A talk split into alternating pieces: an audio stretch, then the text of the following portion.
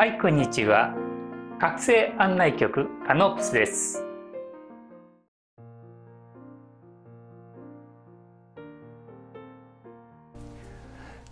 感謝することで見えてるそのものが実は上がっていくんですね。今まではただのものだったものが、そこにその豊かな思い、豊かな波動が伝わり、上がっていくんですね。一番ね、分かりやすいのは動物たち、ペットなんかが接するときに、この子たちに対しての愛を持った接し方をするかしないかで、動物たちの接し方違いますね。動物たちは特にね、敏感ですからね、そばに来るだろうし、喜ぶし、鳥たちも本当にね、喜んでいるところにはね、なんだろう、そんなに接近はしないけどね、結構ね、そばに寄ってくるんです。僕も山は好きでね、山に入ってゆっくり自然を楽しむときに、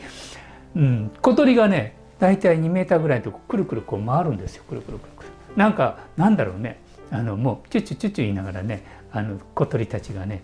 私の周りをね、ぐるぐる回ってね、こう遊びたいのか、好奇心なのか。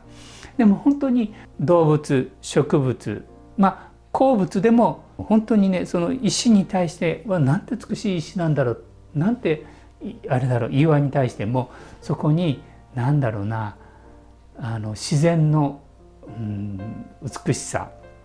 それを感じるだけで、そこのエネルギーが自然と上がるし、まして我々も上がるわけですね。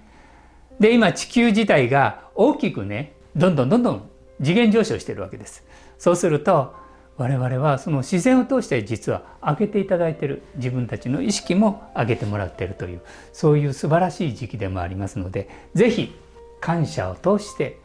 いろんなものを、自分の手作業、この手作業が大事ですね。手作業をすることで自分を磨いてみてください。で、今ね、もう本当にね、意識がね、広がってきて、地球に対して感謝するっていうのは、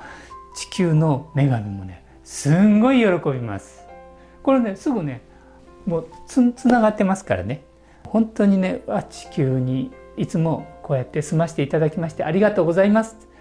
自然の恵みをいただきましてありがとうございますというだけで、地球は本当にね、心からね、喜んでます。こういう感謝っていうのはありとあらゆるところ、すべては愛、感謝も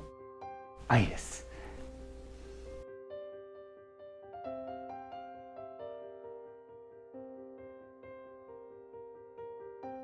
そうだね、その感謝をすることで地球のエネルギーも上がってくるんですね。ですから皆さんがどれだけ深く豊かに感謝する、地球に対して感謝するかで、地球も次元上昇をしていくという、皆さんと共に次元上昇していくという、そういう豊かな世界がね、生まれてくるんですね、現れてきます。今回は2つのシリーズで分けてやりました。まだまだね、言いたいことは山ほどありますけど、後々の方々に一つ残しておこうかなと思って作ってる動画でもございますので、これからもまた話していきたいと思います。それでは今日はこれで。